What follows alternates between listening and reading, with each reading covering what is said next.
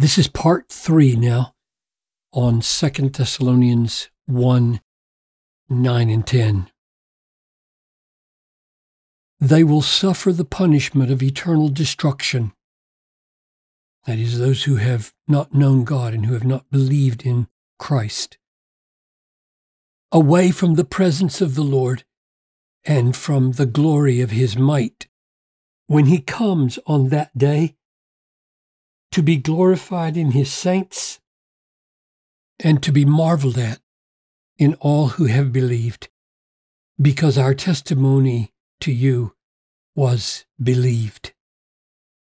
So, Father, as we focus now on what it is to be glorified in his saints and what it is to be marveled at in all who have believed, would you grant us not only to understand what glorification of Jesus at his coming means and what marveling at him in that day means, but how these two are related and what difference that might make to us now, I pray.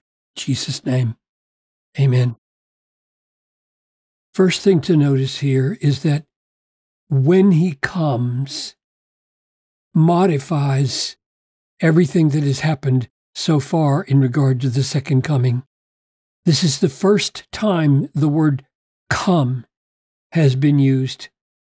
And so all the things we've seen so far, I think there's at least five of them, happen when he comes. Let's look at them. So there is a righteous judgment of God that is going to be shown and it's going to be shown when he considers it just to repay affliction to those who have afflicted Christians and relief to those who have been afflicted. So the first thing that happens when he comes is affliction poured out on Christ opposers Second thing is relief and rest granted to Christians at that time. Third, this is going to happen. These two things are going to happen in the revelation of our Lord Jesus. This is the second coming, but the focus of the word revelation is on the appearing. And the point of saying when he comes is that the appearing happens when he comes. So this revelation of the Lord happens when he comes from heaven. The revelation of our Lord Jesus from heaven, and that is a coming as we now see. And he's coming in flaming fire, giving vengeance.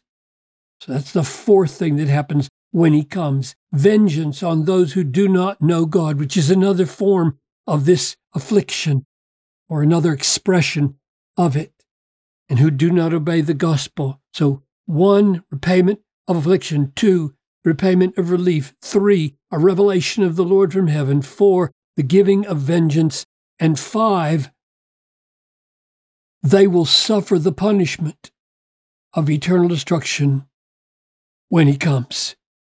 So, five things that have been mentioned so far. And here's the interesting thing you could call those five things purposes, right? Purposes of his coming. He's coming to repay with affliction. He's coming to bring relief. He's coming to be revealed. He's coming to give vengeance. He's coming to mete out punishment.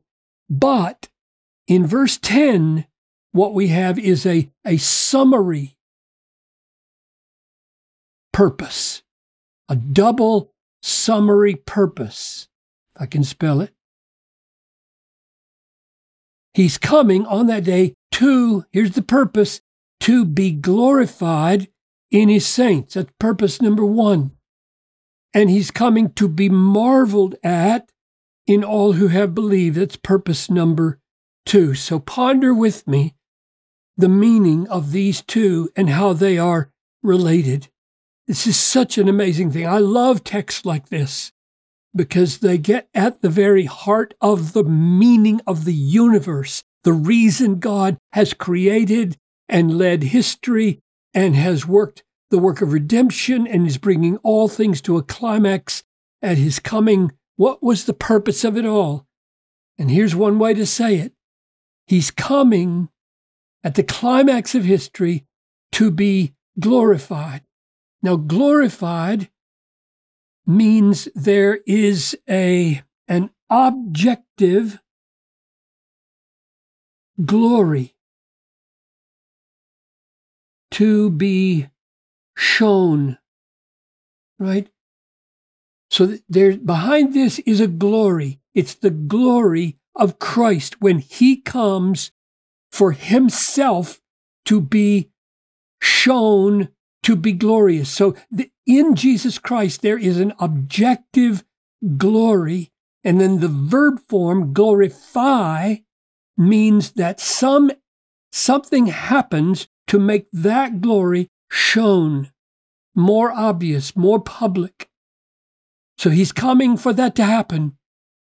His objective, eternal glory and all that he wrought gloriously on the earth for sinners is going to be shown at the second coming like it never has been before with a hundred million angels to echo the glory.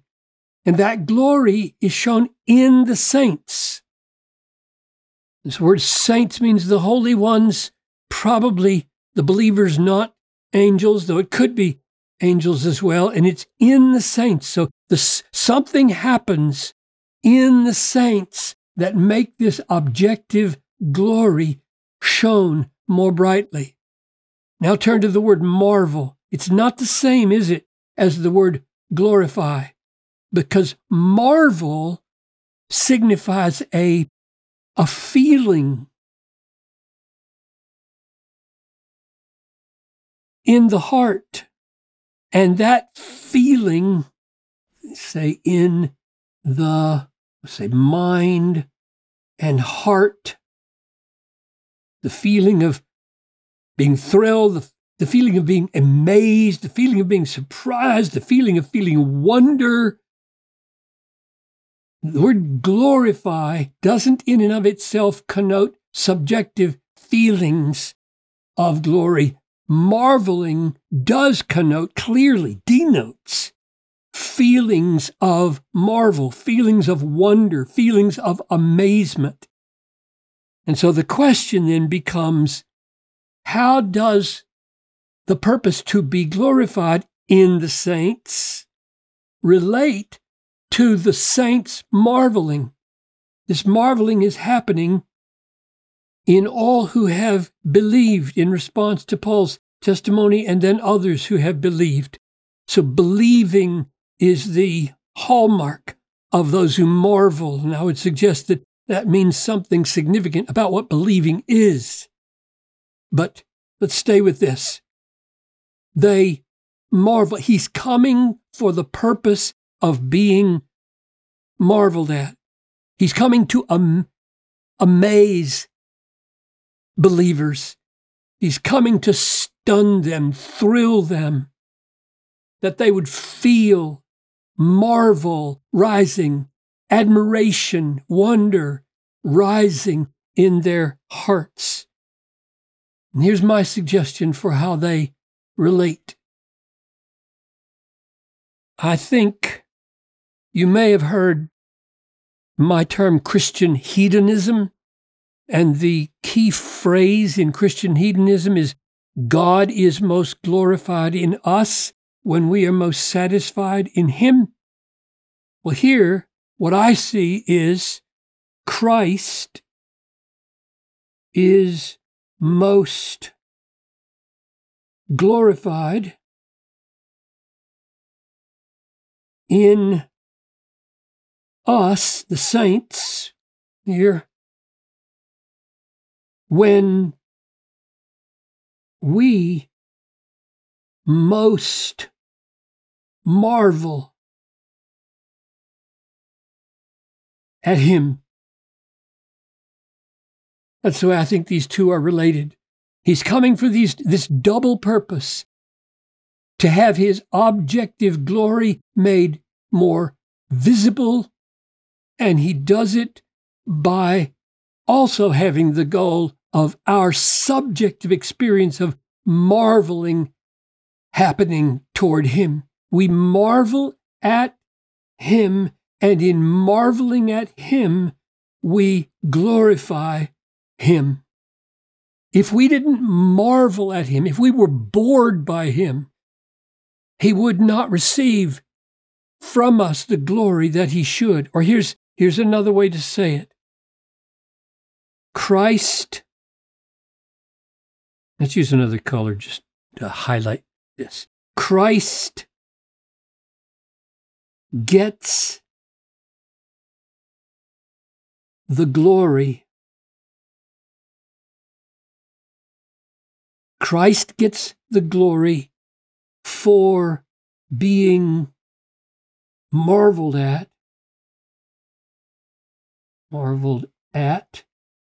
We get the joy of marveling.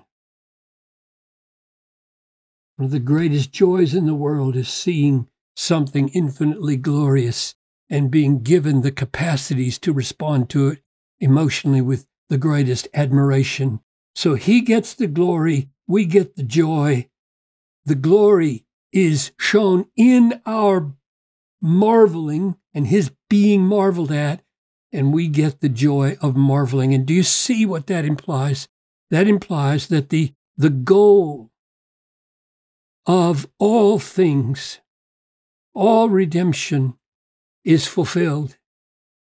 And if someone were to ask, isn't it vain? Isn't it an egomania in Christ that he would come for the purpose of being glorified? The answer is no. It's the greatest act of love because the way he intends to be glorified at his coming is by our experiencing the most joyful experience possible, namely seeing and savoring and marveling at him. So he gets the glory not at our expense, he gets the glory through our joy of marveling at him.